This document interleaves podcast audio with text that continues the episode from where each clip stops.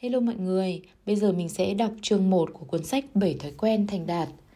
Chương 1, những khái niệm tổng quan. Tổng quan cánh cửa của sự thay đổi. Không ai có thể thuyết phục được người khác thay đổi, mỗi cánh cửa của sự thay đổi vốn chỉ có thể mở được từ bên trong bản thân mỗi người. Dù bằng lý lẽ hay sự lôi kéo tình cảm, bạn cũng không thể mở cánh cửa đó của người khác. Marilyn Ferguson Những thách thức của kỷ nguyên mới sợ hãi và tự ti. Rất nhiều người sống trong thời đại này luôn mang tâm trạng lo lắng, sợ hãi. Họ lo lắng về tương lai, sợ bị mất việc làm, sợ không còn khả năng chu cấp gia đình. Chính thái độ tự ti này đã đưa họ đến một lối sống an phận và dựa dẫm vào người khác, cả trong công việc và trong gia đình. Như vậy, theo nền văn hóa của chúng ta, tính tự lập càng được xem là giải pháp phổ biến cho vấn đề này. Tôi sống vì tôi, tôi làm tốt công việc của tôi và tôi có quyền tận hưởng những thú vui của cuộc sống. Tính tự lập mang một ý nghĩa vô cùng quan trọng thậm chí còn mang tính sống còn. Tuy nhiên chúng ta đang sống trong một thực tại tương thuộc và để đạt được những thành quả quan trọng ngoài khả năng hiện được có bản thân mỗi người phải biết sống hợp tác và hỗ trợ lẫn nhau. Ước muốn và tham vọng sở hữu. Tôi muốn có tiền, tôi muốn có một ngôi nhà thật đẹp, một chiếc ô tô sang trọng, một trung tâm giải trí lớn nhất và hiện đại nhất. Tôi muốn có tất cả vì tôi xứng đáng được hưởng thụ mọi thứ. Mặc dù ước muốn của con người là vô hạn và tham vọng được sở hữu luôn sẵn sàng, Mặc dù trong thời đại thẻ tín dụng ngày nay, người ta có thể dễ dàng mua trước trả sau, mặc dù ai cũng cố gắng làm việc chăm chỉ, nhưng cuối cùng chúng ta cũng phải đối diện với một thực tế chua sót là sức mua không theo kịp sức sản xuất, thành quả đạt được vẫn không thể đủ so với nhu cầu với tốc độ thay đổi nhanh chóng và cạnh tranh không ngừng do toàn cầu hóa trong lĩnh vực thị trường và khoa học kỹ thuật. Chúng ta không những phải được đào tạo, mà còn phải liên tục tự đào tạo và tự làm mới bản thân. Chúng ta phải phát triển trí tuệ và trau dồi kỹ năng để tránh bị đào thải. Nhu cầu tạo ra của cải là nhu cầu trước mắt, nhưng để thành công cần phải phát triển bền vững lâu dài. Bạn hoàn toàn có khả năng đạt được các chỉ tiêu, hàng quý nhưng điều quan trọng là liệu bạn đã đầu tư đúng hướng để có được sự bền vững và thành công kéo dài đến năm hay 10 năm sau hay không? Thế mà thông thường, mọi người chỉ chú trọng đến kết quả trước mắt. Tuy nhiên, nguyên tắc tất yếu dẫn đến những thành tựu trong tương lai trái ngược với lối suy nghĩ trên chính là tạo ra sự cân bằng giữa việc thỏa mãn các yêu cầu trước mắt với việc đầu tư vào các khả năng tiềm ẩn Điều này cũng đúng khi áp dụng cho các vấn đề khác của con người như sức khỏe, bản thân, gia đình và các nhu cầu xã hội. Trốn tránh trách nhiệm Mỗi khi có chuyện gì không hay xảy ra, người ta thường đi tìm những lý do khách quan đến từ hoàn cảnh bên ngoài mà quên xem xét lại chính mình. Xã hội ngày nay đầy dẫy những kẻ luôn cho mình là nạn nhân như thế. Họ luôn tìm cách đổ lỗi. Giá như sếp tôi không phải là một gã ngốc và nghiêm khắc như thế. Giá như tôi không sinh ra trong một gia đình nghèo khó như thế. Giá như tôi được sống ở một nơi tốt hơn. Giá như tôi không thừa hưởng cái tính nóng này đó của cha tôi. Giá như các con của tôi không bướng bỉnh như thế, giá như nền kinh tế của chúng ta không xuống dốc như thế này, giá như các nhân viên của tôi không lười biếng và thiếu nhiệt huyết trong công việc như vậy, giá như vợ tôi thông cảm với tôi hơn. Những mệnh đề đó dần dần trở thành cách nói quen thuộc của một vài người. Họ xem những khó khăn và thách thức xảy ra với mình là do người khác gây nên. Cũng có thể khi nghĩ như thế, tạm thời họ cảm thấy nhẹ nhõm, nhưng về lâu dài sẽ trói buộc họ vào những rắc rối không thể nào tháo gỡ được hãy cho tôi biết một người dám nhận trách nhiệm về những việc làm của mình hoặc có đủ dũng khí để vượt qua thử thách. Tôi sẽ cho bạn thấy sức mạnh phi thường trong tinh thần người ấy. Tuyệt vọng. Người thường xuyên đổ lỗi cho hoàn cảnh là người luôn hoài nghi và mãi sống trong vô vọng.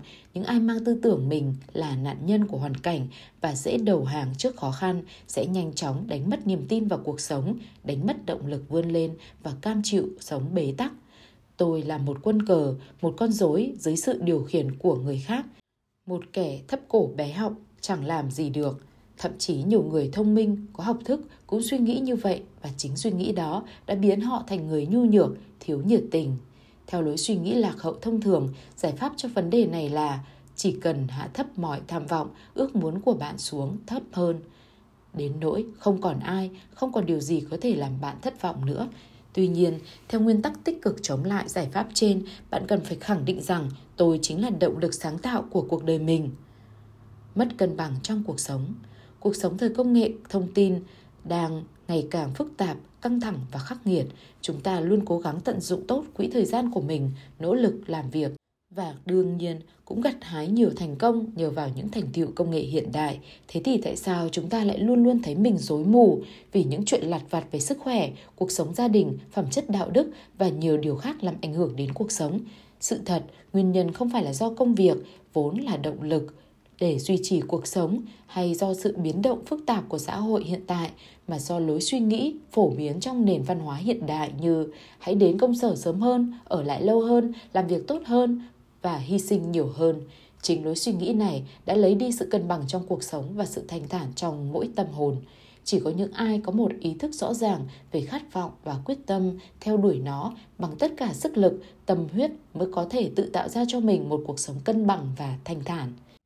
Tính vị kỷ Trong nền văn hóa chúng ta, nếu muốn đạt được một điều gì đó thì bạn phải đi tìm và đạt cho bằng được điều tốt nhất và cũng theo nền văn hóa ấy, cuộc sống là một trò chơi, một cuộc chạy đua, một cuộc cạnh tranh và bạn phải thắng trong các cuộc đọ sức đó. Những người bạn cùng lớp, các đồng nghiệp, thậm chí cả những thành viên trong gia đình đều có thể trở thành đối thủ của nhau.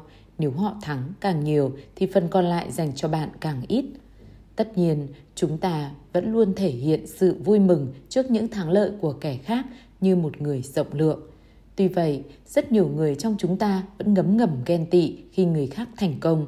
Trong lịch sử đã có nhiều thành tựu vĩ đại đạt được nhờ vào sức lực và tâm huyết của một người làm việc độc lập. Nhưng trong thời đại ngày nay, những cơ hội thành công lớn và những thành tựu vô giá chỉ dành cho những ai thấu hiểu được nghệ thuật hợp tác – Song, cho dù có ở thời đại nào đi nữa thì sự vĩ đại chân chính cũng chỉ có thể đạt được nhờ vào một tâm hồn rộng mở, làm việc quên mình, tôn trọng lẫn nhau và vì lợi ích chung. Niềm khao khát được lắng nghe.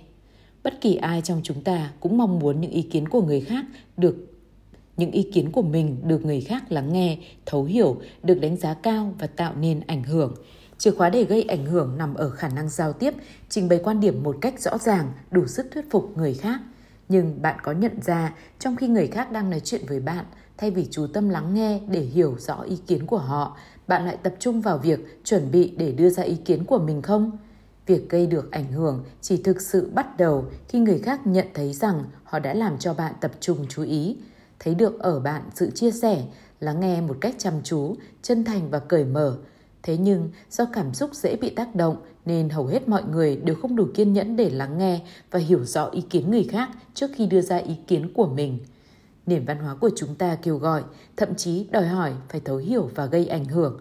Tuy nhiên, theo nguyên tắc gây ảnh hưởng, để thấu hiểu nhau thì trước hết phải chú ý lắng nghe. Xung đột và khác biệt Con người cùng chia sẻ nhiều điểm chung nhưng đồng thời cũng có nhiều nét khác biệt. Người ta suy nghĩ không giống nhau quan niệm và các giá trị khác nhau, có các động cơ và mục đích khác nhau.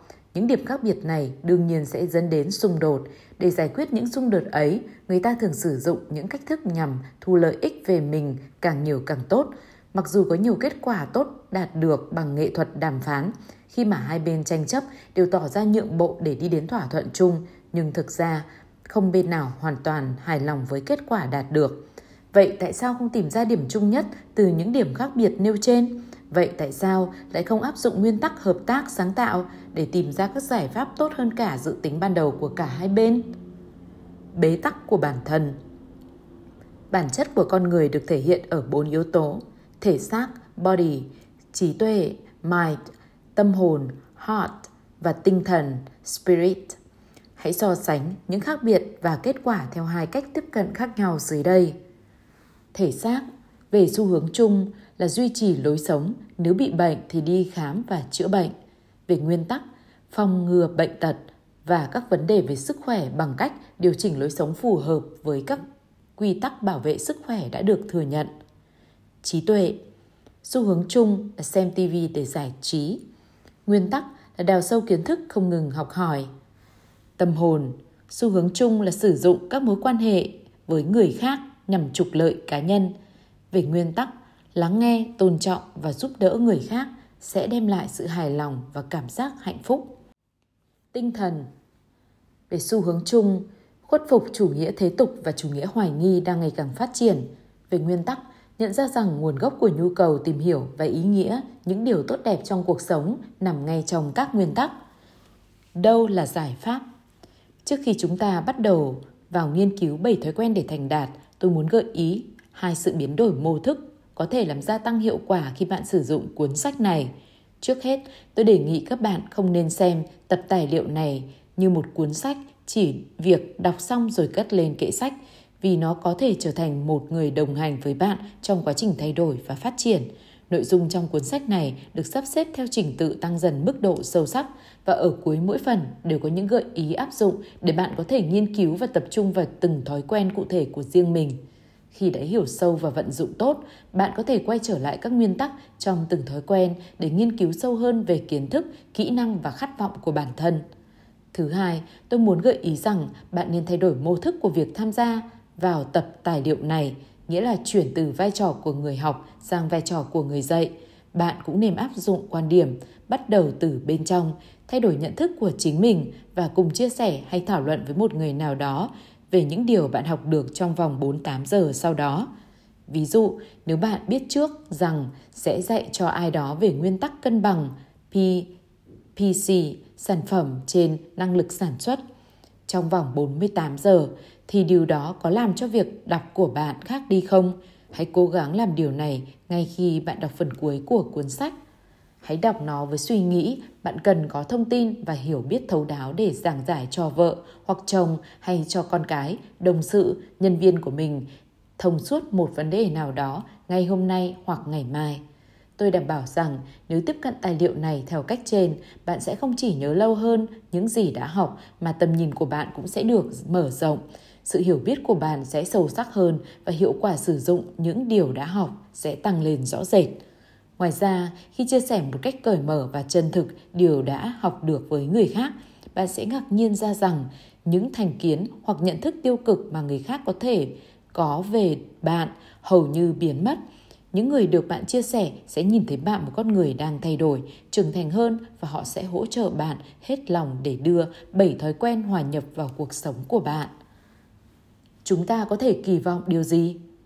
Nếu bạn quyết định mở cánh cửa của sự thay đổi để thực sự hiểu và sống theo các nguyên tắc được trình bày trong 7 thói quen thì tôi có thể yên tâm đảm bảo với bạn rằng nhiều điều tích cực sẽ đến với bạn. Trước tiên, sự trưởng thành của bạn sẽ diễn ra. Tuy chậm rãi theo chu trình của nó, nhưng tác dụng thay đổi lại trở nên rất mạnh mẽ và toàn diện. Hệ quả cuối cùng của việc mở cánh cửa của sự thay đổi đối với ba thói quen đầu tiên các thói quen của thành tích cá nhân sẽ làm tăng sự tự tin một cách đáng kể. Bạn sẽ hiểu bản thân hơn với những ý nghĩa sâu sắc về bản chất, giá trị và năng lực công hiến của mình. Khi sống theo các mô thức thì ý thức về cá tính tính tự chủ và sự tự định hướng trong bạn sẽ ngấm sâu vào bên trong, giữ cho tinh thần bạn được bình yên bình yên trong sự phấn chấn bạn sẽ nhận diện bản thân mình từ bên trong, thay vì thông qua ý kiến của người khác hay bằng cách so sánh với những người khác. Sai hay đúng sẽ không ảnh hưởng gì lớn đến những gì bạn tìm thấy. Một khi không còn quan tâm nhiều về những điều người khác nghĩ về bạn bạn sẽ quan tâm nhiều hơn về những điều người khác nghĩ về bản thân họ và về thế giới của họ, kể cả mối quan hệ của họ với bạn.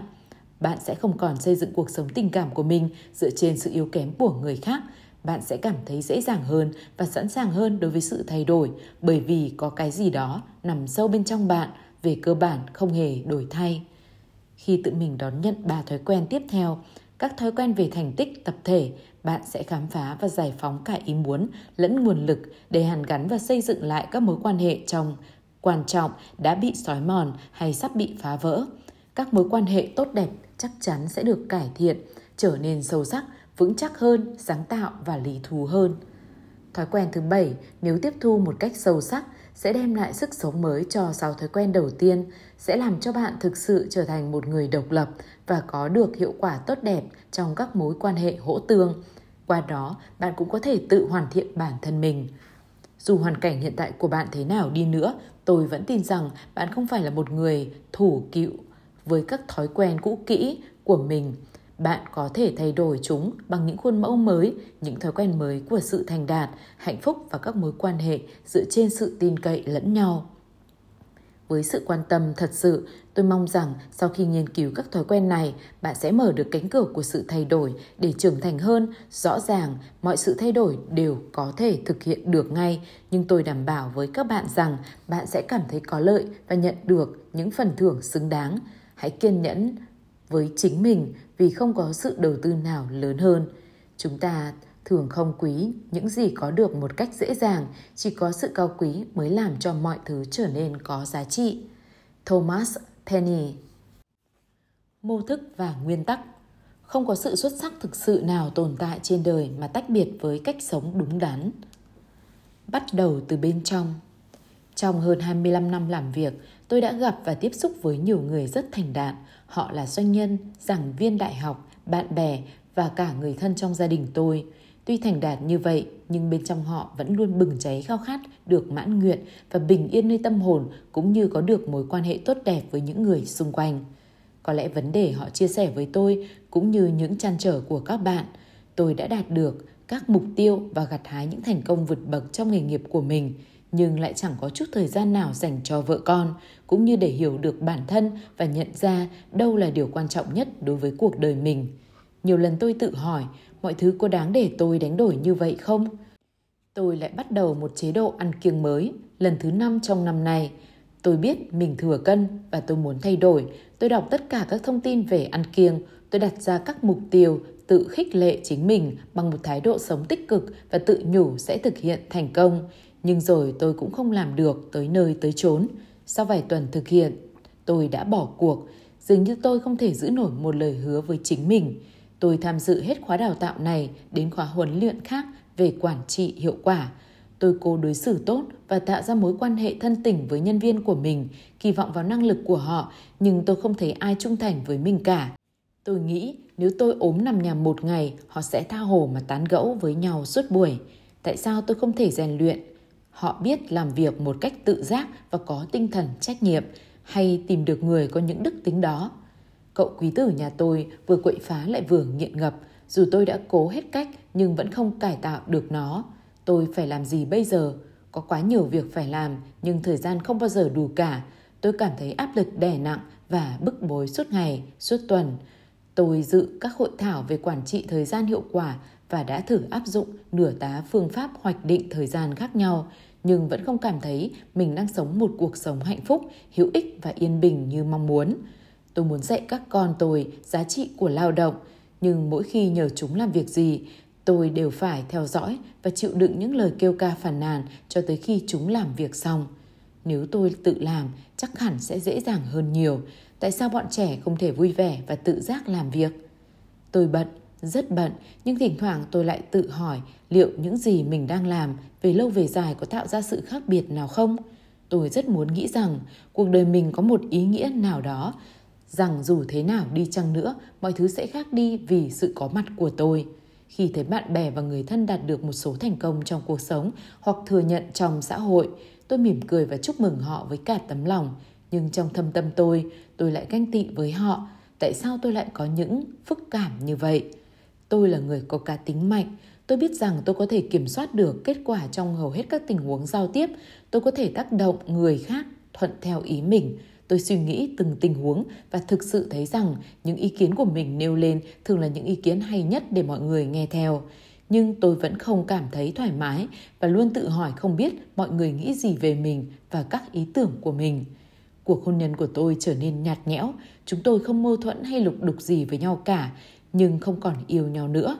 Dù đã đến trung tâm tư vấn hôn nhân gia đình và thực hiện một số cách, chúng tôi vẫn không thể nhóm lên ngọn lửa nồng ấm mà cả hai từng có. Những vấn đề nêu trên đều phức tạp và rối rắm nên không thể dùng những biện pháp cố định nhanh chóng để giải quyết. Vài năm trước, vợ chồng tôi cũng rơi vào một hoàn cảnh tương tự. Cậu con trai của chúng tôi học rất kém, thậm chí nó không thể hiểu câu hỏi trong bài kiểm tra. Trong giao tiếp hàng ngày, thằng bé quá nhút nhát và thường tỏ ra bối rối trước cả những người gần gũi nhất với mình. Trong hoạt động thể thao, nó rất ốm yếu, vụng về, không biết cách phối hợp với đồng đội – Ví dụ khi chơi bóng chảy, bóng chưa được ném mà nó đã vung gậy lên đỡ, vì thế bọn trẻ thường cười nhạo nó.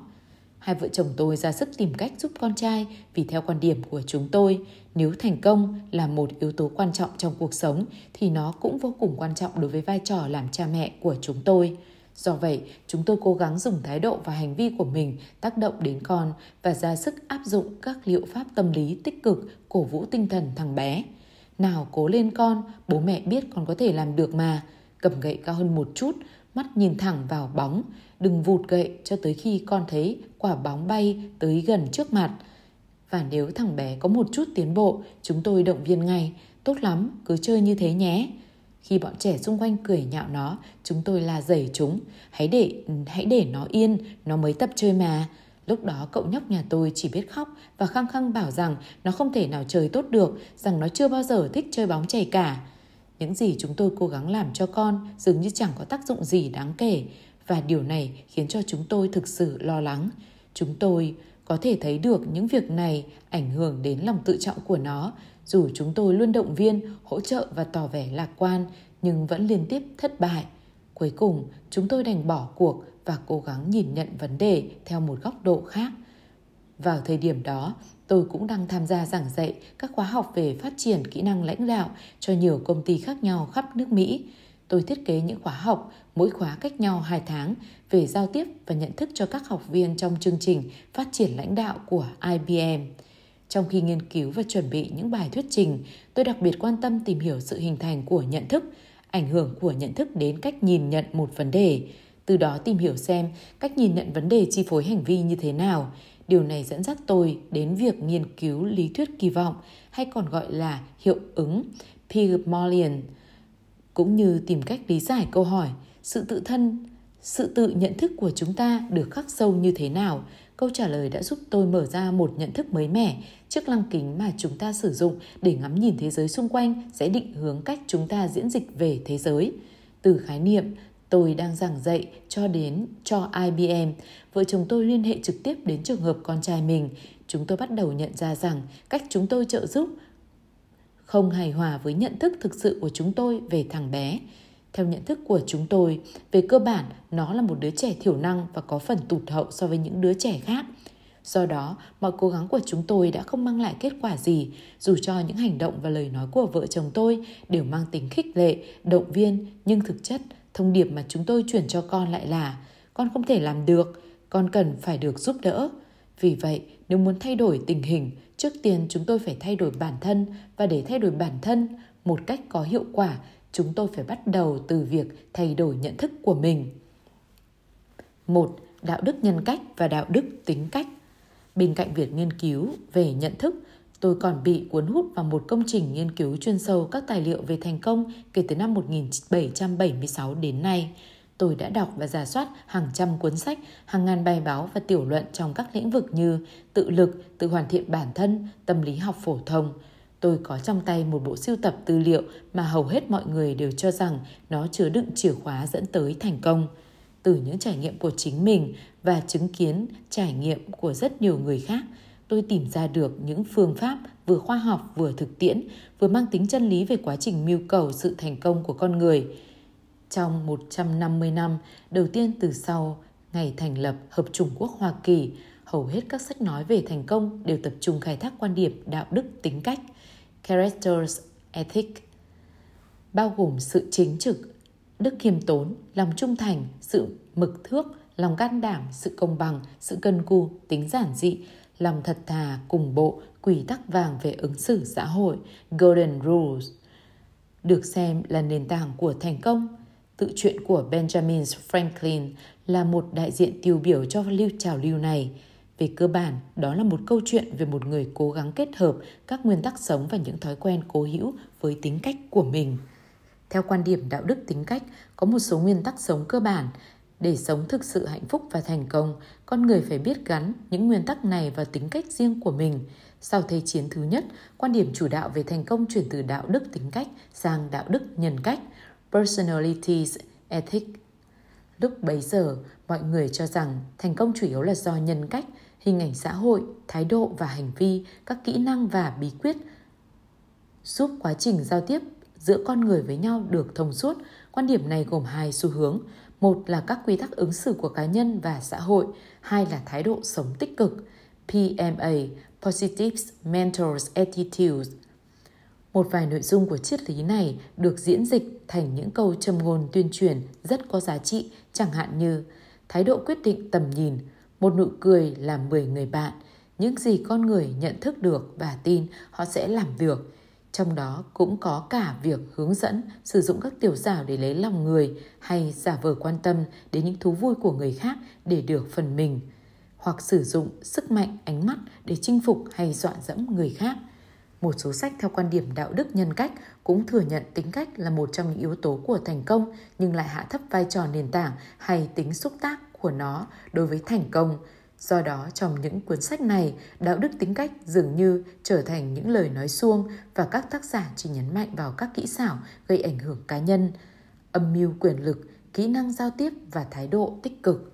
Sau, sau khi suy nghĩ sâu hơn về sự khác nhau giữa các quan điểm đạo đức nhân cách và đạo đức tính cách, vợ chồng tôi đã nhận ra sai lầm khi cố gắng tách những lợi ích về mặt xã hội ra khỏi hành vi tích cực của con trai.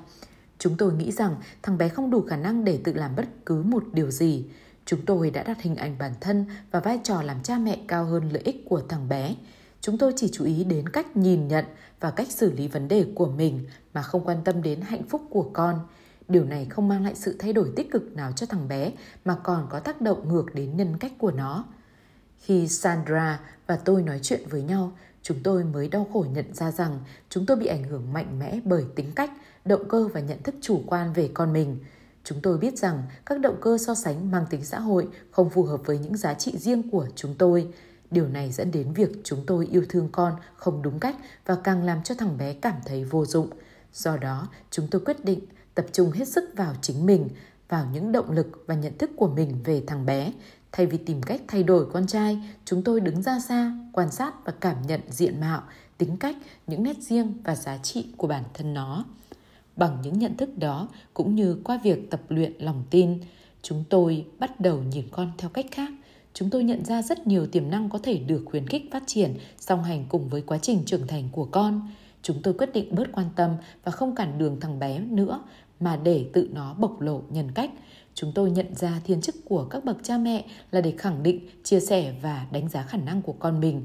Chúng tôi cũng xem xét các động cơ của mình một cách có ý thức hơn, đồng thời nuôi dưỡng sức mạnh tinh thần để cảm nhận các giá trị của con mà không bị những hành vi không thể chấp nhận được của thằng bé chi phối.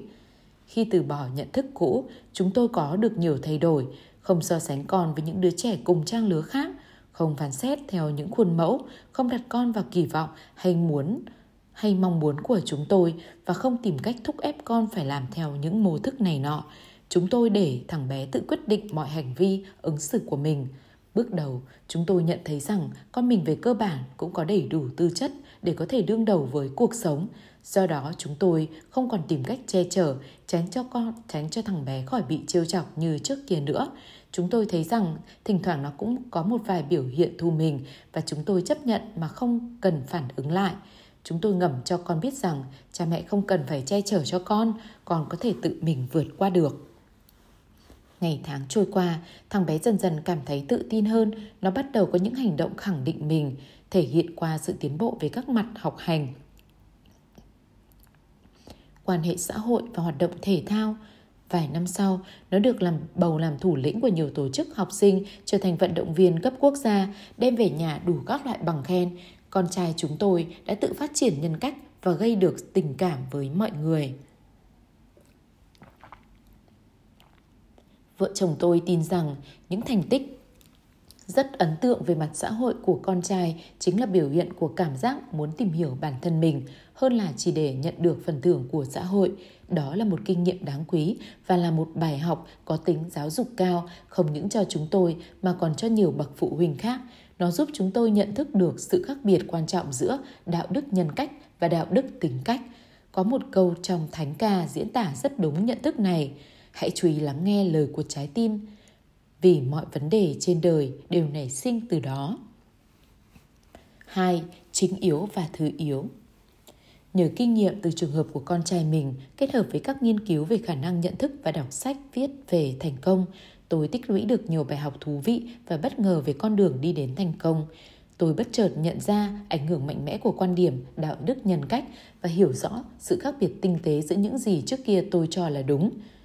Những giá trị tôi được dạy dỗ từ tấm bé và đã ăn sâu vào tiềm thức với những triết lý hiện hữu hàng ngày trong cuộc sống. Khi làm việc với nhiều người, tôi hiểu sâu hơn lý do tại sao quan điểm của tôi lại mâu thuẫn với suy nghĩ chung của họ. Đó là vì những quy tắc trong thuyết đạo đức nhân cách đã ăn sâu vào tiềm thức của nhiều thế hệ, ảnh hưởng đến việc giáo dục của các bậc phụ huynh đối với quá trình trưởng thành của con em họ. Thêm nữa, khi sử dụng triệt để năng lượng của nhân loại để xây dựng nền tảng cho những thế hệ trước đây, cha ông chúng ta đã quá tập trung vào hình thức ngôi nhà của mình và thiếu quan tâm đến phần móng. Chúng ta quen thu hoạch những cái có sẵn mà quên đi sự cần thiết của việc gieo hạt. Tôi không có ý nói rằng các nội dung của đạo đức nhân cách như sự phát triển nhân cách, rèn luyện kỹ năng giao tiếp, giáo dục các phương cách gây ảnh hưởng, tư duy tích cực là không hiệu quả bởi vì trên thực tế đôi khi đạo đức nhân cách cũng cần thiết cho sự thành công, nhưng đó chỉ là yếu tố phụ mà thôi.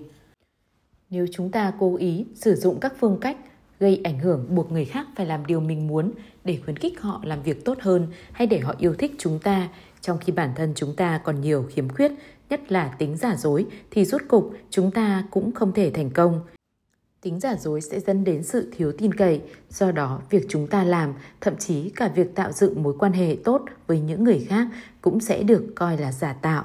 Dù cho ý định của chúng ta có tốt đến đâu đi nữa, nhưng một khi nó được thiết lập, dựa trên sự lừa dối, không trung thực và thiếu tự tin thì sẽ không thể tạo dựng nền tảng thành công vững bền. Bạn thử nghĩ xem, mọi chuyện sẽ như thế nào nếu bạn quên gieo vào mùa xuân, rong chơi suốt mùa hè và ra sức làm vào mùa thu để kịp thu hoạch trước mùa đông. Đồng ruộng cũng như tất cả mọi quy trình khác đều có quy luật của nó, chỉ có công sức thực sự mới có thể mang lại kết quả như mong đợi. Để gặt hái kết quả, chúng ta phải bắt đầu từ việc gieo hạt. Nguyên tắc trên đúng với cả hành vi của con người lẫn các mối quan hệ giữa con người với nhau. Chẳng hạn, ở trường học, mọi học sinh đều có thể vượt qua các kỳ thi nếu nghiêm túc thực hiện các quy chế học tập và thi cử, trong hầu hết các mối quan hệ thoáng qua giữa con người với nhau. Người ta sử dụng các quy tắc của đạo đức nhân cách để được việc cho mình hoặc để gây ấn tượng với đối phương nhờ sự duyên dáng và khéo léo nhưng cách này không thể xây dựng được mối quan hệ lâu dài. Nếu không có sự trung thực và sức mạnh tính cách cơ bản, thì những thách thức trong cuộc sống sẽ làm bộc độ, bộc lộ những động cơ ẩn giấu bên trong và khi đó, thất bại sẽ thay thế cho những thắng lợi nhất thời. Nhiều người chỉ đạt được những thành tích thứ yếu được xã hội nhìn nhận năng lực, nhưng lại thiếu cái chính yếu, tức là những phẩm chất tích cực cơ bản sớm muộn gì, con người thực của họ cũng sẽ bộc lộ qua các mối quan hệ lâu dài, bất kể với đối tác kinh doanh, vợ chồng, bạn bè hay với con cái. Theo emergence, tính cách của bạn lấn át những lời bạn nói, do đó tính cách là công cụ giao tiếp hiệu quả nhất. Tuy nhiên, nếu một người có bản chất tốt nhất, tính cách tốt, thói quen tốt nhưng thiếu kỹ năng giao tiếp thì chắc chắn sẽ ảnh hưởng đến các mối quan hệ. Nhưng những ảnh hưởng này chỉ là thứ yếu. Tóm lại, tính cách bên trong có sức thuyết phục hơn nhiều so với hành động và lời nói. Một khi đã biết rõ tính cách tốt đẹp của ai đó thì mặc nhiên chúng ta hoàn toàn tin tưởng ở họ và làm việc rất thành công với họ bất kể họ có khả năng giao tiếp khéo léo hay không. Điều này quả đúng như lời của William George Jordan. Thiện và ác có một sức mạnh kỳ lạ ẩn bên trong mỗi con người, đó là sự tác động âm thầm thầm lặng, vô thức và vô hình đối với cuộc đời họ. Đó chính là sự phản ánh bản chất thật của một con người chứ không phải là sự giả tạo của họ. 3. Ảnh hưởng của mô thức Cuốn sách 7 thói quen để thành đạt chứa đựng những nguyên tắc cơ bản, những thói quen chủ yếu góp phần xây dựng một cuộc sống tích cực cho mỗi người. Để hiểu rõ 7 thói quen này, trước hết chúng ta cần phải hiểu mô thức của bản thân và cách thay đổi mô thức đó. Hai khái niệm đạo đức tính cách và đạo đức nhân cách nêu trên là ví dụ về mô thức xã hội, thuật ngữ mô thức (paradigm) có xuất xứ từ tiếng Hy Lạp. Đây là một thuật ngữ khoa học, ngày nay thường được dùng với nghĩa là mô hình, lý thuyết, nhận thức, giả thuyết hay khung tham chiếu. Nói một cách dễ hiểu hơn, mô thức là cách chúng ta nhìn thế giới không phải bằng trực giác mà bằng nhận thức, sự hiểu biết và theo cách lý giải riêng của chúng ta. Cách đơn giản nhất để hiểu được khái niệm mô thức là xem nó như một tấm bản đồ. Chúng ta đều biết bản đồ không phải là lãnh thổ, nó đơn giản chỉ là sự sao chụp và giải thích một số khía cạnh nhất định nào đó của lãnh thổ. Đó cũng chính là ý nghĩa của mô thức. Giả sử bạn muốn đi đến một địa điểm cụ thể tại một thành phố Chicago và bạn phải sử dụng tấm bản đồ đường phố Chicago. Thế nhưng, giả sử như người ta đưa bạn tấm bản đồ sai do lỗi in ấn, tấm bản đồ thành phố Chicago thực ra là bản đồ thành phố Detroit chẳng hạn. Bạn có hình dung ra sự bực bội, sự bất lực của mình trong việc cố tìm ra điểm cần đến như thế nào không? Với tấm bản đồ Detroit trong tay, bạn bắt đầu sử dụng hành vi của mình nỗ lực tìm kiếm điểm cần đến ở thành phố Chicago, nhưng cố gắng đó chỉ đưa cho bạn đến chỗ sai nhanh hơn mà thôi. Rồi bạn sử dụng đến thái độ, suy nghĩ tích cực hơn, nhưng vẫn không đến được đúng nơi cần đến. Xong, bạn vẫn giữ được thái độ tích cực và cảm thấy vui vẻ bất luận bạn đang ở đâu. Tuy nhiên, vấn đề ở đây lại chẳng liên quan gì đến hành vi hay thái độ của bạn. Bạn đang bị lạc đường, nguyên nhân là bạn đang sử dụng tấm bản đồ sai. Nếu có trong tay tấm bản đồ đúng của thành phố Chicago thì hành vi nỗ lực tìm kiếm của bạn lại trở nên đáng trân trọng. Và khi gặp phải những trở ngại trên đường đi thì thái độ tích cực của bạn sẽ có ý nghĩa. Nhưng chúng ta chưa vội xét đến những giả định đó, điều trước tiên và quan trọng nhất là bạn phải có trong tay một tấm bản đồ chính xác, nghĩa là bạn cần phải xây dựng một mô thức đúng đắn trước khi bắt tay vào hành động. Trong tâm trí mỗi chúng ta đều có vô số những tấm bản đồ tương tự như thế, có thể chia chúng thành hai loại chủ yếu, bản đồ thực tại và bản đồ giá trị. Chúng ta thường lý giải mọi việc thông qua hai tấm bản đồ này, nhưng ít khi nhận ra sự hiện diện cũng như ít khi nghi ngờ về độ chính xác của chúng. Hầu như chúng ta có thói quen nhìn nhận chủ quan rằng thế nào mọi việc cũng sẽ tiến triển theo đúng những gì mình nhìn thấy. Đó cũng chính là nguồn gốc của thái độ và hành vi cũng như cách thức chúng ta suy nghĩ và hành động để làm rõ hơn về vấn đề này, chúng ta hãy tham gia một thí nghiệm về nhận thức và cảm giác qua hình 1, trang 44, hình 2, trang 47 và hình 3, trang 72. Đầu tiên, chúng ta sẽ dành vài giây quan sát hình 1, sau đó hình 2 và mô tả tỉ mỉ những gì đã được nhìn thấy ở hình 2 qua một số câu hỏi gợi ý như bạn thử đoán người phụ nữ này bao nhiêu tuổi, diện mạo thế nào, có đeo trang sức gì không và người phụ nữ này có vai trò gì trong xã hội. Có thể bạn sẽ mô tả người phụ nữ ở bức tranh thứ hai là vào khoảng 25 tuổi, trông rất dễ thương, có phần thời thượng, với cái mũi xinh xinh và một dáng vẻ đoan trang. Nếu bạn độc thân, có thể bạn rất thích mời cô ấy đi chơi. Nếu bạn kinh doanh trong ngành thời trang, có lẽ bạn muốn thuê cô ấy làm người mẫu. Nhưng nếu tôi nói rằng bạn hoàn toàn sai thì sao? Nếu tôi nói đây là bức tranh vẽ một người phụ nữ 60 hay 70 tuổi có nét mặt buồn bã với cái mũi to và bà ta đang cần người dẫn qua đường thì sao? Ai đúng, hãy xem lại hình vẽ lần nữa. Bạn có nhìn ra một bà lão không? Nếu chưa, bạn hãy cố lần nữa. Bạn có cái nhìn thấy cái mũi to của bà ấy không? Bạn có thấy cái chiếc khăn trùm đầu của bà ta? Nếu chúng ta trực tiếp nói chuyện với nhau, chúng ta có thể cùng mô tả, thảo luận, trao đổi về những gì chúng ta nhìn thấy trong bức tranh ấy, nhưng chúng ta không thể làm được điều đó. Vì vậy, bạn hãy lật đến hình 3, trang 72 và quan sát thật kỹ bức vẽ này, rồi trở lại hình 2 một lần nữa. Bạn đã nhận ra bà lão trong bức vẽ này chưa?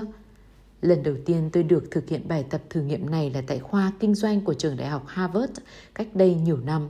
Vị giáo sư dạy chúng tôi lúc ấy dùng phương pháp này để chứng minh một cách rõ ràng và thuyết phục rằng hai người có thể có hai cách nhìn khác nhau về cùng một sự vật và cả hai đều đúng.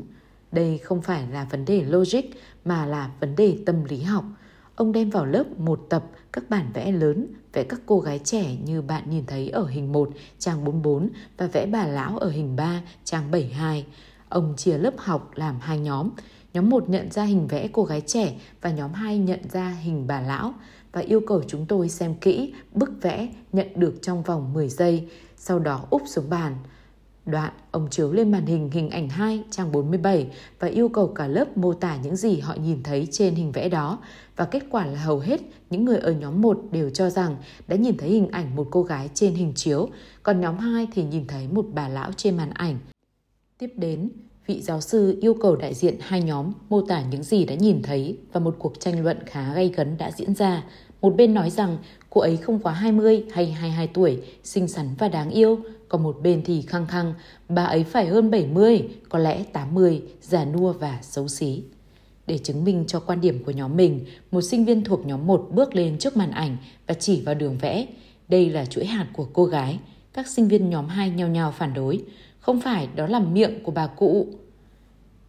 Tuy nhiên, cũng có một vài sinh viên cố gắng nhìn bức tranh theo một khung tham chiếu khác. Họ nhận ra hình người phụ nữ bên màn ảnh là sự lồng ghép khéo léo của hình cô gái và hình bà lão. Bằng sự trao đổi bình tĩnh, tôn trọng lẫn nhau và phân tích sâu vào các chi tiết, họ giúp cho từng người trong lớp nhìn ra và thừa nhận quan điểm của người có cái nhìn khác với mình. Phép thử về nhận thức này giúp chúng ta hiểu được sự quen thuộc có ảnh hưởng mạnh mẽ như thế nào đến nhận thức và mô thức của chúng ta. Nếu như sự quen thuộc chỉ trong thời gian 10 giây còn có ảnh hưởng đến cách chúng ta nhìn sự vật như vậy, thì thử hỏi sự quen thuộc cả đời sẽ có sức ảnh hưởng mạnh mẽ đến nhường nào. Trong cuộc sống, chúng ta thường bị ảnh hưởng bởi gia đình, trường học, nhà thờ, môi trường làm việc, bạn bè, cộng sự và các mô thức xã hội hiện hành, ví dụ mô thức đạo đức nhân cách, một cách vô thức. Tất cả những điều đó hình thành trong chúng ta một khung tham chiếu, một mô thức và một tấm bản đồ nhận thức riêng. Nó cũng cho thấy mô thức là nguồn gốc của thái độ và hành vi.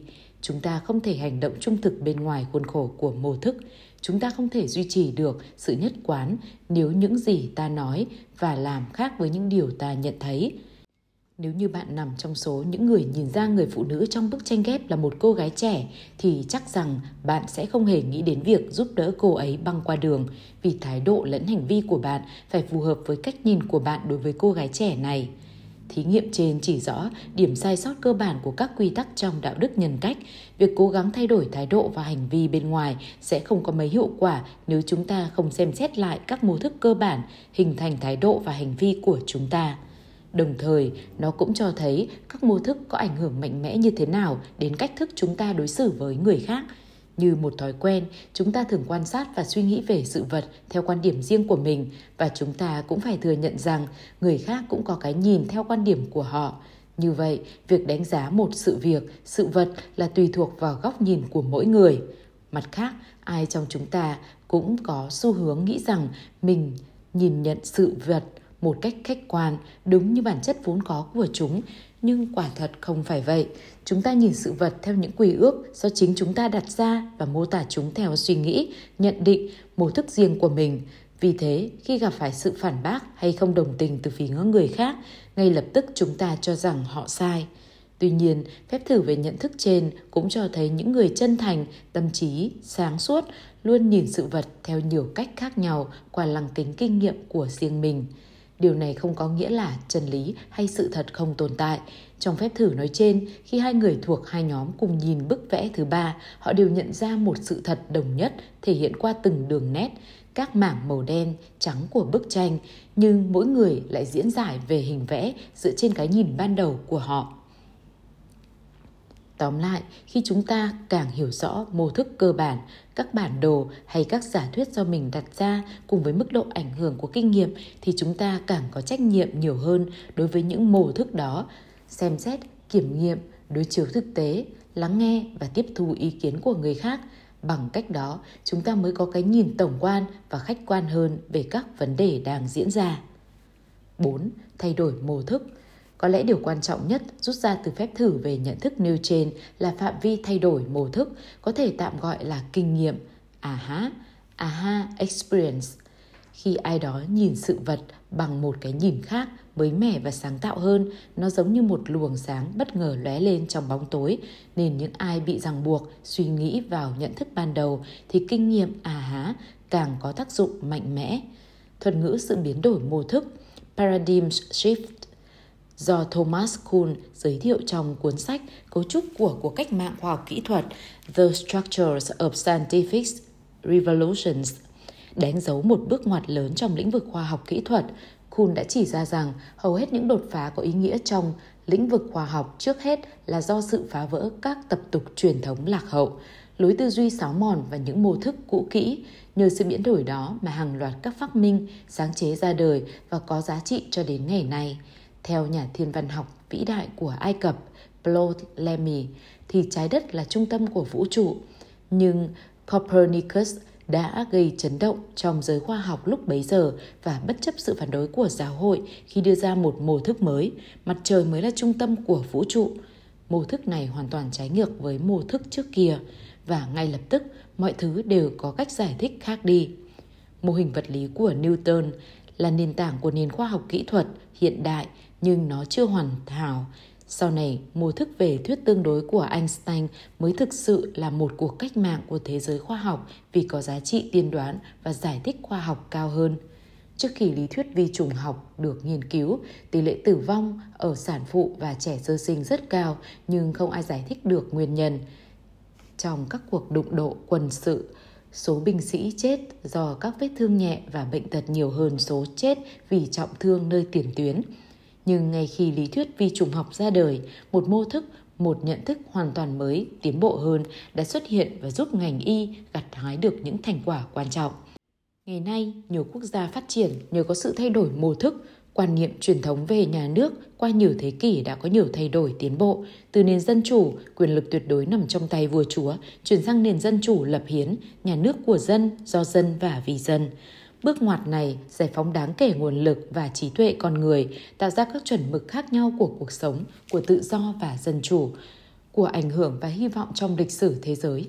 Tuy nhiên, không phải tất cả mọi sự thay đổi mô thức đều có xu hướng tích cực. Chẳng hạn như sự thay đổi từ đạo đức tính cách sang đạo đức nhân cách đã khiến chúng ta đi chệch khỏi con đường dẫn đến thành công và hạnh phúc.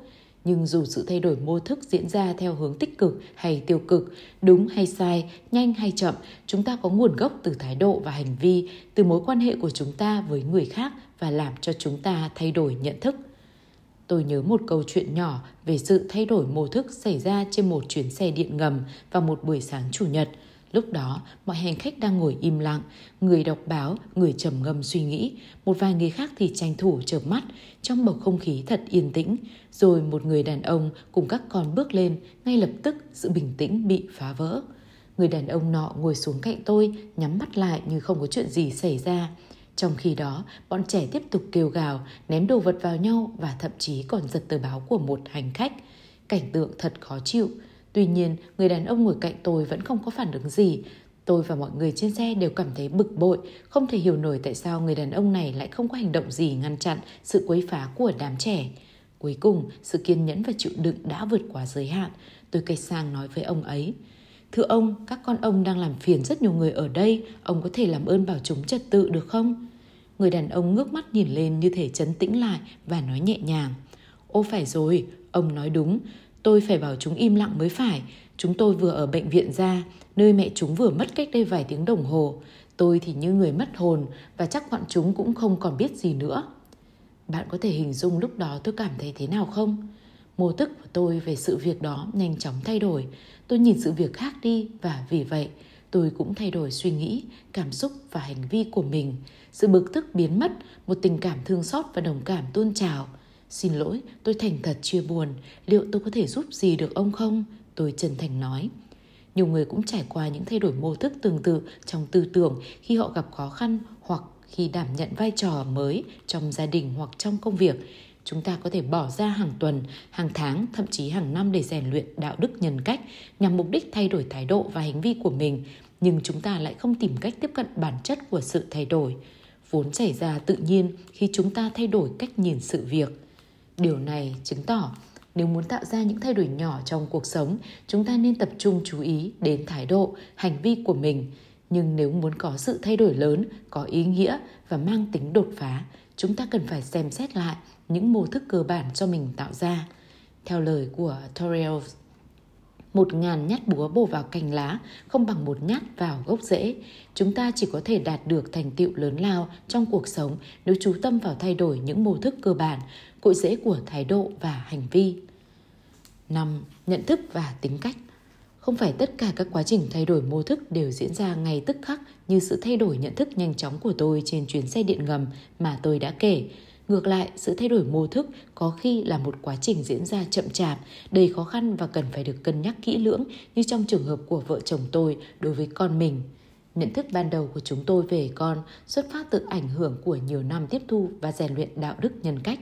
Đó là một mô thức đã ăn sâu vào quan niệm của các bậc cha mẹ về thành công trong việc giáo dục con cái, như cũng như về thước đo thành công của con cái. Họ muốn bao bọc con cái, không hoàn toàn tin vào khả năng thực sự của chúng và cho rằng chúng nên tuân theo mọi quyết định của mình. Tuy nhiên, chỉ khi chúng ta thay đổi những mô thức cơ bản, thay đổi nhận thức thì chúng mới có thể tạo ra những thay đổi mang tính đột phá cho bản thân và hoàn cảnh của mình. Vì vậy, để thay đổi nhận thức về con, chúng ta bắt đầu thay đổi mô thức cơ bản, thay đổi chỉ tính cách của chúng tôi và một mô thức mới ra đời trong quá trình này, mô thức không tách rời khỏi tính cách trong bản thân của một con người, tính cách và nhận thức có mối quan hệ hỗ tương, tính cách quyết định nhận thức và nhận thức có liên quan mật thiết đến tính cách. Chúng ta không thể thay đổi nhận thức mà không thay đổi tính cách và ngược lại. Ngay cả trường hợp thay đổi mô thức, có vẻ tức thời của tôi vào buổi sáng hôm đó trên xe điện ngầm, thì việc thay đổi ấy cũng là hệ quả và bị giới hạn bởi tính cách cơ bản của tôi. Có thể không phải ai cũng cư xử giống như tôi trên chuyến xe điện ngầm hôm ấy. Tôi tin rằng một vài người cuối cùng rồi cũng hiểu ra được hoàn cảnh của cha con người đàn ông nọ, nhưng cùng lắm họ chỉ cảm thấy sương xót, thương xót chút ít mà thôi. Lại có người nhạy cảm hơn, nhanh chóng nhận ra bản chất của vấn đề, đến chia sẻ và giúp gỡ người đàn ông nọ trước cả tôi. Qua các lập luận trên, chúng ta càng thấy được sức mạnh của các mô thức vì chúng tạo ra một lăng kính giúp chúng ta quan sát thế giới theo cách riêng của mỗi người. Sức mạnh của sự thay đổi mô thức chính là sức mạnh chủ yếu tạo ra sự thay đổi mang tính đột phá, dù đó là sự thay đổi nhanh chóng hay là một quá trình diễn ra từ từ và thận trọng. 6. Lấy nguyên tắc làm trung tâm. Đạo đức tính cách hình thành dựa trên khái niệm cơ bản về những nguyên tắc chi phối tính hiệu quả của con người, đó là quy tắc, đó là quy luật tự nhiên tồn tại, bất biến và không cần tranh cãi trong bản chất con người, cũng giống như định luật vạn vật hấp dẫn chẳng hạn người ta tìm thấy ý tưởng về sự tồn tại và ảnh hưởng của các, các nguyên tắc này trong một câu chuyện về sự thay đổi mô thức của Frank Koch đăng trên tạp chí Proceedings của Học viện Hải quân. Hai chiếc tàu chiến được điều động đến hỗ trợ một cuộc tập trận dài trên biển trong điều kiện thời tiết xấu. Tôi phục vụ trên chiếc tàu chỉ huy và được giao nhiệm vụ đứng gác trên bong khi màn đêm buông xuống. Tầm nhìn hạn chế vì sương mù bao phủ nên vị thuyền trưởng cũng ở lại trên bong tàu để theo dõi mọi hoạt động. Không lâu sau thì khi trời tối, Hoa tiêu mạn phải báo cáo có đốm sáng bên phải mũi tàu, đốm sáng càng ngày càng gần, hay xa dần so với tàu chúng ta? Thuyền trưởng hỏi lại. Thưa thuyền trưởng càng gần, Hoa tiêu trả lời và điều này có nghĩa là tàu của chúng tôi có nguy cơ va vào một con tàu nào đó vị thuyền trưởng ra lệnh cho tín hiệu viên phát tín hiệu cho con tàu đó. Cả hai tàu đang chạy hướng thẳng vào nhau, yêu cầu họ đổi hướng 20 độ.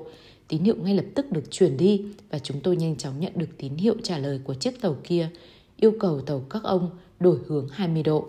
Thuyền trưởng ra lệnh, truyền tín hiệu tôi là thuyền trưởng, tôi yêu cầu tàu các anh đổi hướng 20 độ. Bên kia trả lời, tôi là binh nhì, tôi đề nghị các ông đổi hướng 20 độ. Đến lúc này thì vị thuyền trưởng nổi cáu, ông hét lên. Chuyển tín hiệu, chúng tôi là tàu chiến, các anh phải đổi hướng 20 độ ngay lập tức.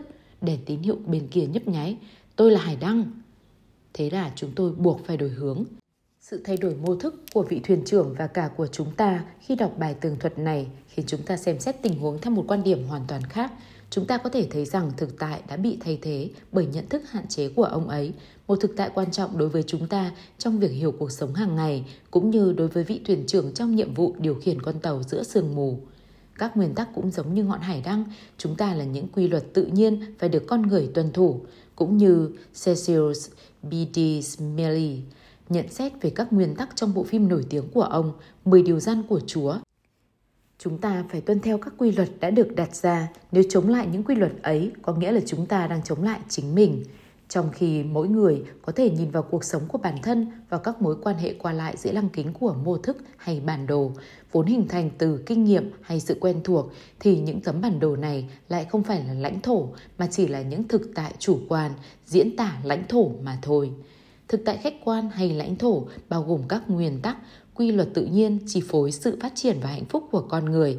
Điều này có nghĩa các quy luật này đã hòa quyện vào cấu trúc của xã hội, mọi xã hội văn minh trong suốt chiều dài lịch sử và là nguồn gốc của mọi gia đình và thể chế xã hội. độ chính xác của tấm bản đồ miêu tả lãnh thổ không ảnh hưởng gì đến sự tồn tại của lãnh thổ. Như vậy, sự tồn tại của các nguyên tắc, các quy luật tự nhiên nêu trên đã trở nên rõ ràng đối với bất cứ ai có suy nghĩ sâu sắc và biết xem xét các chu kỳ lịch sử của xã hội.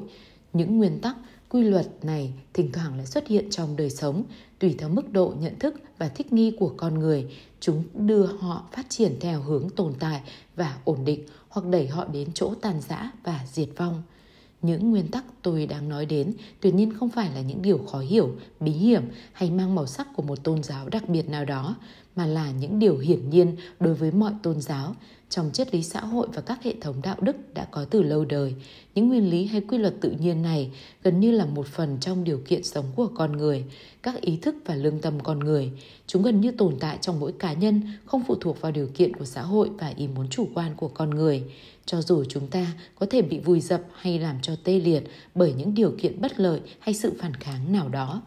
Ví dụ, khi tôi nói về nguyên tắc công bằng thì sẽ nảy sinh ra khái niệm công bằng và công lý. Dường như trẻ con cũng có một ý thức bẩm sinh về sự công bằng, cho dù được rèn luyện trong điều kiện ngược lại. Tuy có một sự khác biệt rất lớn giữa định nghĩa và việc thực hiện công bằng, nhưng nhận thức về sự công bằng lại là một nhận thức chung. Nguyên tắc trung thực và lương thiện tạo ra cơ sở cho sự tin cậy, điều cốt yếu cho sự hợp tác, phát triển bền vững trong bản thân của một con người và trong các mối quan hệ của con người với nhau. Một nguyên tắc nữa là nhân quyền, khái niệm cơ bản trong tuyên ngôn độc lập của Hoa Kỳ đã nêu rõ giá trị của nguyên tắc này. Chúng tôi khẳng định một chân lý hiển nhiên rằng mọi người sinh ra đều bình đẳng, rằng tạo hóa đã ban cho họ những quyền tất yếu và bất khả xâm phạm trong đó có quyền sống, quyền được tự do và mưu cầu hạnh phúc.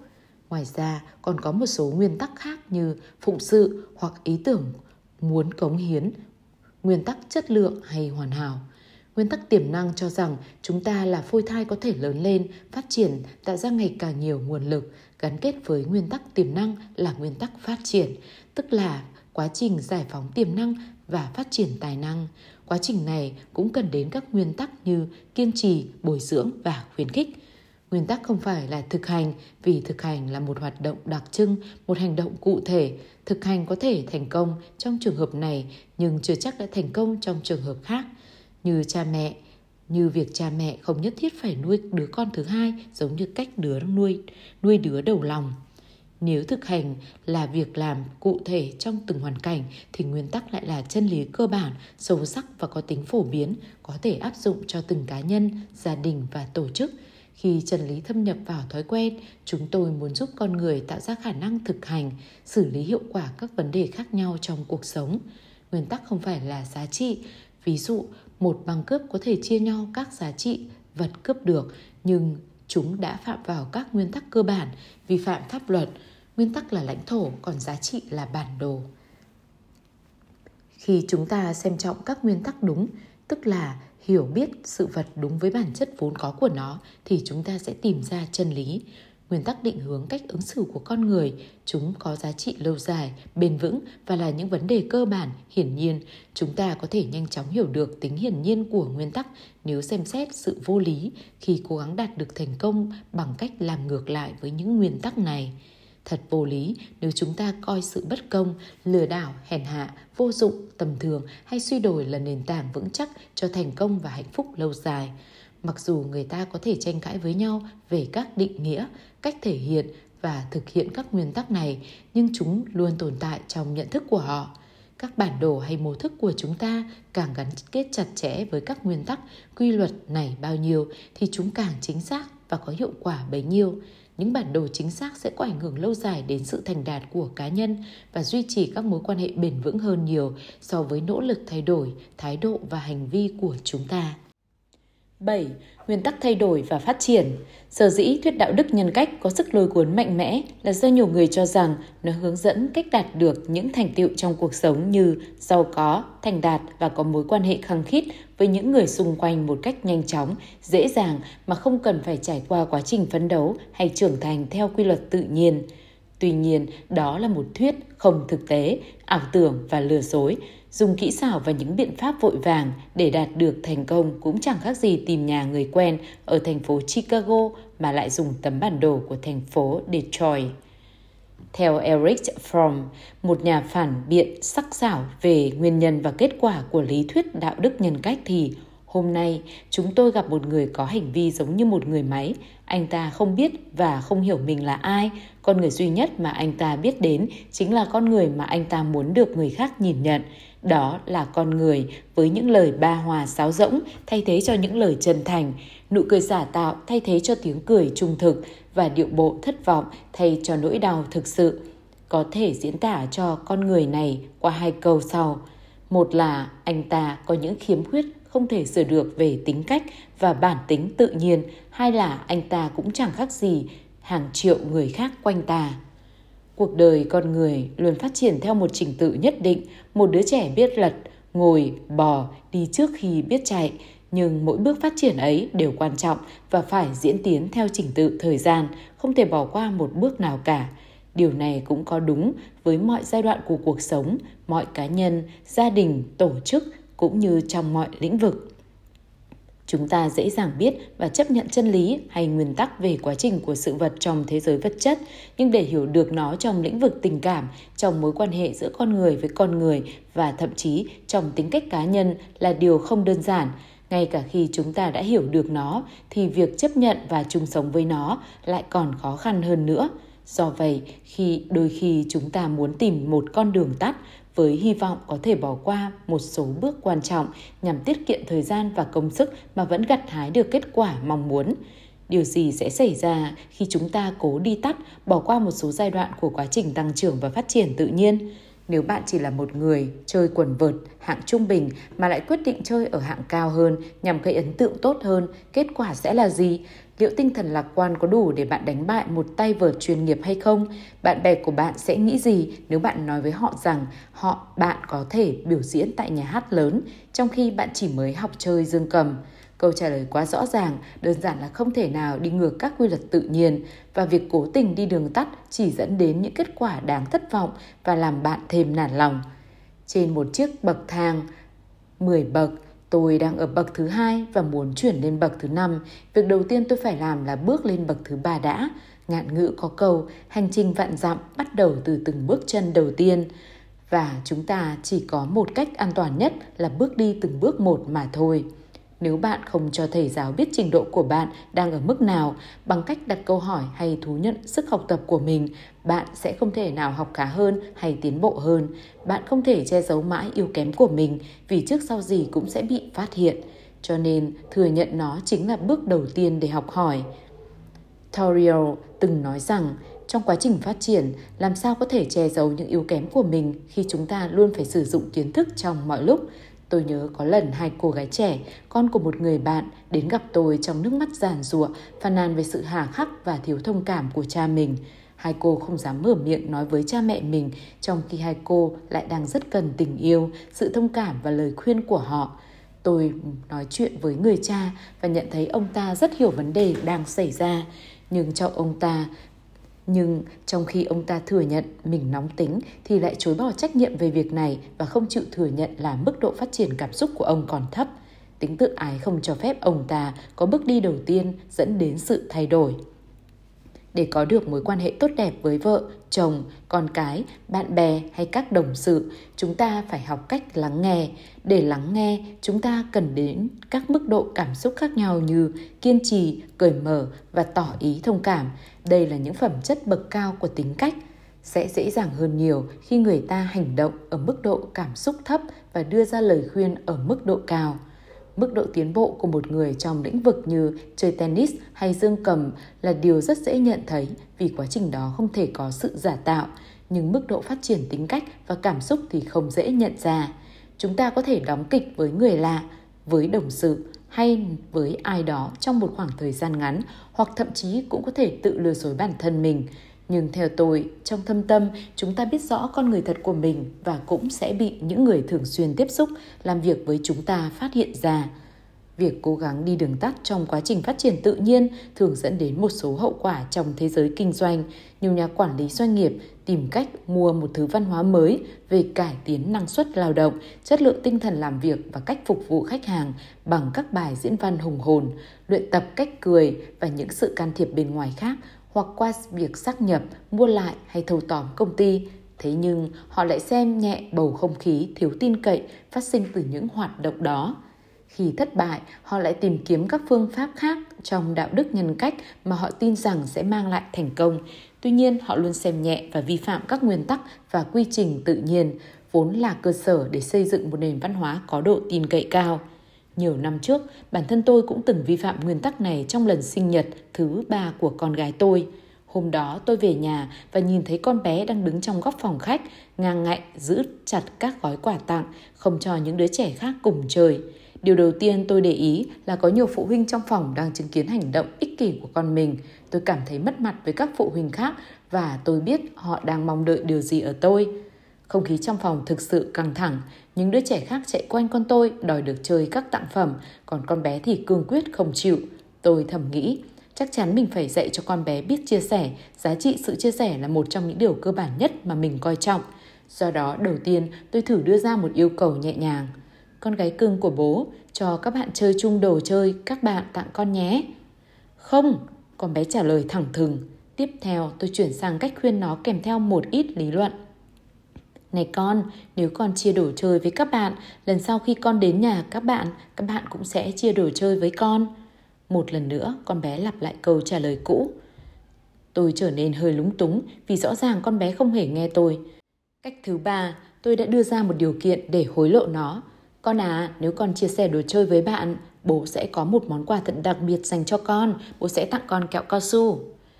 Con không thích kẹo cao su, con bé thét lên. Đến nước này thì tôi nổi cáo thực sự, tôi dùng đến biện pháp uy hiếp và đe dọa nó. Nếu con không chịu cho các bạn chơi cùng, bố sẽ phạt con một trận. Con không sợ. Con bé gào to, tất cả quà tặng là của con, con không muốn chia cho ai cả. Cuối cùng tôi phải dùng đến sức mạnh, tôi giật vài món đồ chơi trên tay con bé và đưa cho bọn trẻ. Đây, các cháu chơi đi. Có thể cô con gái nhỏ của tôi cần có kinh nghiệm sở hữu đồ vật trước khi nó có thể cho người khác mượn. Trong thực tế, nếu chúng ta không sở hữu một vật nào đó thì liệu chúng ta có thực sự cho người khác mượn hay không? Con bé cần tôi với tư cách là một người cha có độ chín chắn cao hơn về cảm xúc để dạy cho nó điều này. Nhưng lúc đó tôi cao trọng ý nghĩ của các bậc phụ huynh đang đứng xung quanh về cách xử sự của tôi hơn sự trưởng thành và phát triển của con cũng như hơn mối quan hệ giữa hai cha con tôi. Đơn giản là tôi cho rằng mình làm như vậy là đúng và hành động của con bé là sai. Con bé phải chia đồ chơi cho các bạn. Có lẽ theo thang đo của riêng tôi, tôi đang ở mức độ cảm xúc thấp vì tôi không thể cho con lòng kiên nhẫn hay sự thông cảm. Do đó tôi đã kỳ vọng con gái mình ở mức cao hơn, đó là nó sẽ cho các bạn chơi đồ chơi. Để cố gắng bù đắp những yếu kém của bản thân, tôi đã mượn sức mạnh từ uy quyền của một người cha để ép buộc con làm theo ý mình. Nhưng vay mượn sức mạnh lại là minh chứng của sự yếu kém bởi nó gia tăng tính phụ thuộc vào các yếu tố bên ngoài, buộc người khác phải nhượng bộ, làm cạn kiệt sự phát triển của lý trí độc lập, sự trưởng thành và tính kỷ luật của cả bản thân và người xung quanh và cuối cùng nó sẽ tạo ra sự yếu kém trong mối quan hệ, sự sợ hãi thay thế cho sự hợp tác và cả hai bên sẽ trở nên tùy tiện và thủ thế với nhau. Và điều gì sẽ xảy ra khi sức mạnh bị vay mượn, sức mạnh vật chất, địa vị, uy quyền, sự tín nhiệm, biểu tượng, hình dáng bề ngoài, thành tích quá khứ, thay đổi hay không được duy trì nữa? Nếu tôi chín chắn hơn, tôi đã dựa vào sức mạnh nội tại của mình, sự hiểu biết của bản thân về sự chia sẻ, về sự trưởng thành, tình yêu thương và sự chăm sóc và cho được cho phép đứa con gái nhỏ bé của mình được tự do lựa chọn có muốn chia sẻ hay không. Có thể sau khi cố gắng lý giải với con bé, tôi nên chuyển sự chú ý của mấy đứa trẻ con vào các trò chơi lý thú khác nhằm chút bỏ mọi sức ép tâm lý khỏi con bé. Một khi trẻ con có được cảm giác sở hữu thực sự, chúng sẽ tự nguyện chia sẻ đồ chơi cho nhau mà không một chút đắn đo. Từ đó, tôi nghiệm ra rằng có những lúc trẻ con cần được dạy bảo, nhưng có những lúc cũng nên để chúng tự suy xét. Khi mối quan hệ của chúng ta với bọn trẻ trở nên căng thẳng trong một bầu không khí đầy xúc cảm, thì việc cố dạy bảo chúng thường bị xem như là một sự trừng phạt hay phản bác nhưng nếu chúng ta kéo đứa trẻ ra một góc kín đáo, kiên nhẫn lắng nghe và nói chuyện với nó thì có lẽ sẽ mang lại kết quả tốt hơn. Trong câu chuyện kể trên, tôi đã không đủ chín chắn về mặt tình cảm, thiếu sự nhẫn nại và kiềm chế để có thể làm được điều đó. Có lẽ ý thức sở hữu nên được dạy dỗ trước ý thức chia sẻ. Trong quan hệ hôn nhân và gia đình, nhiều người đã cho đi một cách máy móc hay từ chối chia sẻ vì họ chưa bao giờ trải qua kinh nghiệm được làm chủ bản thân hay hiểu đúng về giá trị bản thân. Để giúp con em chúng ta trưởng thành, chúng ta cần phải đủ kiên nhẫn giảng dạy chúng ý thức sở hữu và giá trị của việc chia sẻ. Ngoài ra, bản thân chúng ta cũng phải làm gương cho chúng. 8. Nhìn nhận vấn đề Người ta thường bị cuốn hút vào những chuyện tốt đẹp của cá nhân, gia đình và tổ chức dựa trên những nguyên tắc vững chắc. Họ ngưỡng mộ những cá nhân có sức mạnh, chín chắn, những gia đình biết đùm bọc, đoàn kết, những tổ chức có nền văn hóa đồng tâm hiệp lực. Và thường thì họ muốn biết ngay mô thức cơ bản của những cá nhân, tập thể, tổ chức đó bằng cách các câu hỏi như Làm thế nào anh thực hiện được điều đó? Hãy cho tôi biết phương pháp của anh. Cũng có nghĩa là Hãy hướng dẫn tôi cách giải quyết vấn đề nhanh nhất của anh để tôi có thể giải quyết những vướng mắc tôi đang gặp phải. Họ cố gắng học tập và áp dụng những kỹ năng này trong một thời gian ngắn, chúng dường như có hiệu quả. Tuy nhiên, điều đó chẳng khác nào việc sử dụng thuốc aspirin hoặc cao dán để chữa những cơn đau thắt tức thời mà không thể nào triệt tiêu được căn bệnh kinh niên để rồi cuối cùng các triệu chứng cấp tính mới sẽ xuất hiện. Vì vậy, càng tập trung vào những vấn đề và cơn đau cấp tính bao nhiêu thì chúng càng góp phần làm cho căn bệnh kinh niên thêm trầm trọng bấy nhiêu. Điều này có nghĩa là có vấn đề trong cách nhìn nhận vấn đề của chúng ta. Chúng ta hãy xem lại một lần nữa một số điểm cần lưu ý đã được nêu ra ở chương trình này và tác động của tư duy đạo đức nhân cách. Tôi tham dự hết khóa đào tạo này đến khóa huấn luyện khác về quản trị hiệu quả. Tôi cố đối xử tốt và tạo mối quan hệ thân tình với nhân viên của mình, kỳ vọng vào năng lực của họ, nhưng tôi không thấy ai trung thành với mình cả. Tôi nghĩ nếu tôi bị ốm nằm nhà một ngày, họ sẽ tha hồ mà tán gẫu với nhau suốt buổi. Tại sao tôi không thể rèn luyện cho họ biết làm việc một cách tự giác và có tinh thần trách nhiệm hay tìm được một người có những đức tính đó? Thuyết đạo đức nhân cách dạy rằng tôi có thể áp dụng một số hành động quyết liệt hơn như chấn chỉnh lại công việc hay siết chặt kỷ luật – những việc có thể làm cho các nhân viên của tôi trở nên nền nếp hơn và hài lòng với những gì họ đang có hoặc tôi có thể tìm kiếm các chương trình huấn luyện xây dựng động cơ làm việc để giúp nhân viên có trách nhiệm hơn, thậm chí có thể sa thải nhân viên cũ và tuyển nhân viên mới có khả năng làm việc tốt hơn. Nhưng với những nhân viên thiếu trung thành này thì liệu họ có hiểu những điều tôi làm là vì quyền lợi của họ hay không? Họ có cảm thấy tôi đang đối xử với họ như với những cỗ máy hay không? Có phải tôi đánh giá họ như thế là hoàn toàn đúng? Cũng có thể chính cách nhìn nhận của tôi đối với nhân viên lại có vấn đề. Có quá nhiều việc phải làm nhưng trong thời gian không bao giờ là đủ cả. Tôi cảm thấy áp lực đè nặng và bức bối suốt ngày, suốt tuần. Tôi dự các hội thảo về quản trị thời gian hiệu quả và đã thử áp dụng nửa tá phương pháp hoạch định thời gian khác nhau, nhưng vẫn không cảm thấy mình đang sống một cuộc sống hạnh phúc, hữu ích và yên bình như mong muốn thuyết đạo đức nhân cách nhắc tôi phải chuẩn bị sẵn điều gì đó đến từ bên ngoài, một trợ lý hoạch định chiến lược kinh doanh mới hay một cuộc hội thảo chẳng hạn có thể giúp tôi giải tỏa các áp lực này một cách hiệu quả hơn. Nhưng liệu những hiệu suất đó có phải là câu trả lời không? Liệu làm được nhiều việc hơn trong khoảng thời gian ngắn hơn có đem lại những thay đổi thực sự không? Hay chỉ càng đẩy tôi đến việc phản ứng lại những con người, những tình huống có vẻ như đang kiểm soát cuộc sống của tôi? Phải chăng có điều gì khác tôi cần phải xem xét thấu đáo hơn, căn bản hơn, chẳng hạn như một mô thức nào đó trong tôi có ảnh hưởng đến cách tôi nhìn nhận thời gian, cuộc sống và bản chất của chính mình. Cuộc hôn nhân của tôi trở nên nhạt nhẽo, chúng tôi không mâu thuẫn hay lục đục gì với nhau cả, nhưng không còn yêu nhau nữa. Dù đã nhờ đến trung tâm tư vấn hôn nhân gia đình và thực hiện một số cách, chúng tôi vẫn không thể nhóm lên ngọn lửa ấm nồng mà cả hai từng có. Thuyết đạo đức nhân cách mách bảo tôi rằng phải có vài cuốn sách hay vài cuộc hội thảo, thảo luận mới giúp tôi bộc bạch những tâm sự. Để vợ tôi có thể hiểu tôi hơn, nhưng cũng có khả năng chúng tôi không giúp được gì. Nhưng cũng có khả năng chúng không giúp được gì và chỉ khi yêu người khác thì tôi mới có lại được tình cảm của mình đang tìm kiếm. Nhưng liệu vợ tôi có phải là nguyên nhân thực sự của vấn đề không? Liệu có phải tôi đang chăm chăm vào các nhược điểm của vợ mình và biến cuộc sống gia đình mình thành ra khổ sở như thế này?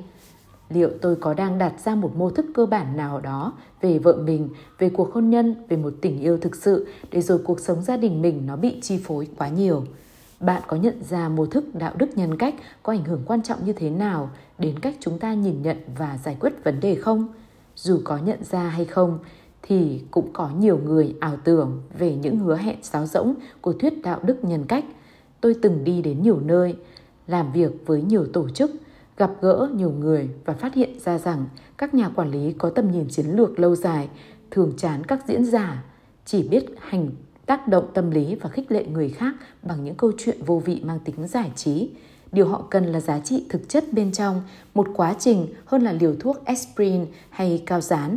Mong muốn chủ yếu của họ là giải quyết các vấn đề nan giải và tập trung vào các nguyên tắc có thể đem lại hiệu quả lâu dài. 9. Nâng cao trình độ tư duy Theo Albert Einstein, chúng ta không thể giải quyết được vấn đề quan trọng mà chúng ta đương đầu bằng trình độ tư duy giống như khi chúng ta gây ra những vấn đề đó. Thật vậy, khi quan sát sự vật xung quanh và xem xét lại chính bản thân mình, chúng ta sẽ nhận ra rằng những vấn đề nảy sinh khi sống và cư xử theo quan điểm đạo đức nhân cách là những vấn đề cơ bản, có chiều sâu và không thể được giải quyết ở mức độ tư duy hời hợt như khi chúng mới phát sinh chúng ta cần có một trình độ tư duy mới sâu sắc hơn, một mô thức dựa trên các nguyên tắc miêu tả chính xác, phạm trù con người và các mối quan hệ qua lại có hiệu quả để giải quyết chúng. Trình độ tư duy mới chính là vấn đề mà cuốn sách Bảy thói quen để thành đạt đề cập ở đây. Đây là quan điểm bắt đầu từ bên trong, lấy quy tắc làm trung tâm và lấy tính cách con người làm nền tảng nhằm mang lại sự thành đạt của cá nhân và sự thành công trong mối quan hệ giữa các cá nhân với nhau. Quan điểm bắt đầu từ bên trong, chú trọng ý thức bắt đầu từ bản ngã và quan trọng hơn, bắt đầu từ phần cốt lõi của bản ngã, những mô thức, tính cách và động cơ của con người. Quan điểm này cho rằng nếu muốn có một cuộc hôn nhân hạnh phúc, bạn hãy là người tạo ra các mặt tích cực và biết bỏ qua những chuyện không vui. Nếu muốn con mình ngoan ngoãn hơn, đáng yêu hơn, bạn hãy là người bậc cha mẹ hiểu và thông cảm với chúng, kiên định hơn và yêu quý chúng hơn. Nếu muốn có được quyền tự chủ hơn trong công việc thì bạn hãy là một nhân viên có trách nhiệm hơn, biết giúp đỡ đồng nghiệp và công hiến nhiều hơn. Nếu muốn được người khác tin cậy, bạn hãy là người đáng tin cậy. Nếu muốn có được cái thứ yếu là tài năng được thừa nhận thì trước hết bạn hãy tập trung vào cái chính yếu, tính cách của bạn. Quan điểm bắt đầu từ bên trong cho rằng nên đặt thành tích cá nhân lên trên thành tích tập thể, rằng hứa và nên giữ lời hứa với chính mình trước khi hứa và giữ lời hứa với người khác – theo quan điểm này sẽ là vô ích nếu chúng ta muốn có nhân cách trước khi có tính cách, muốn cải thiện các mối quan hệ trước khi hoàn thiện bản thân. Bắt đầu từ bên trong là một quá trình đổi mới liên tục dựa trên các quy luật tự nhiên chi phối sự trưởng thành và tiến bộ của con người. Nó phát triển theo đường xoắn ốc, nâng cao cách sống độc lập, có trách nhiệm và phụ thuộc lẫn nhau, có hiệu quả – tôi có cơ hội làm việc với nhiều người khác nhau có người rất tuyệt vời có người rất tài năng và có người mong muốn sự thành đạt và hạnh phúc. Có người đang đi tìm hạnh phúc có người đang khiến người khác đau khổ. Nhưng tôi chưa bao giờ thấy có giải pháp nào có niềm hạnh phúc sự thành công nào tồn tại lâu dài dựa trên quan điểm bắt đầu từ bên ngoài quan điểm bắt đầu từ bên ngoài thường mang lại những kết quả tiêu cực trong thái độ và cách cư xử của nhiều người. Họ thường cảm thấy mình là người không có hạnh phúc, là nạn nhân và bất lực. Họ chỉ tập trung vào nhược điểm của người khác và luôn cho rằng hoàn cảnh khó khăn, tình trạng trì trệ mà mình phải chịu đựng thuộc về trách nhiệm của ai đó chúng ta có thể nhìn thấy rõ nhất ở những cặp vợ chồng không hạnh phúc đó là vì cả hai không biết chấp nhận nhau. Người này muốn người kia phải thay đổi người này kể tội người kia người kia tìm cách sửa đổi tính nết của người này. Đó là một mối quan hệ thiếu tin cậy lẫn nhau. Các thành viên trong gia đình chúng tôi đã từng sống ở ba địa điểm nóng bỏng nhất trên trái đất, Nam Phi, Israel và Iceland. Và tôi tin rằng nguồn gốc của các vấn đề đang diễn ra ở ba nơi khác nhau này chính là sự thống trị của mô thức xã hội bắt đầu từ bên ngoài. Các bên liên quan đều tin rằng vấn đề nằm ở bên ngoài và nếu họ, tức là phía bên kia, chịu sửa đổi theo khuôn phép hay đột nhiên bị loại khỏi cộng đồng thì vấn đề sẽ được giải quyết – Quan điểm bắt đầu từ bên trong là sự thay đổi mô thức quan trọng đối với hầu hết mọi người, phần lớn là do ảnh hưởng mạnh mẽ từ mô thức xã hội hiện hành của đạo đức nhân cách. Nhưng theo kinh nghiệm của riêng tôi, rút ra từ việc chuyện cá nhân cũng như khi làm việc với hàng ngàn người khác và bằng sự nghiên cứu sâu sắc về những cá nhân và hình thái xã hội đã thành công trong lịch sử, tôi tin rằng nhiều nguyên tắc thể hiện trong bảy thói quen này đã từng ăn sâu trong mỗi con người chúng ta.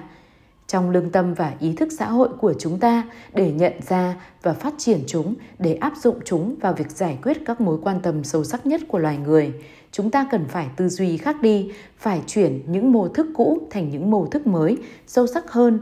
Mô thức bắt đầu từ bên trong.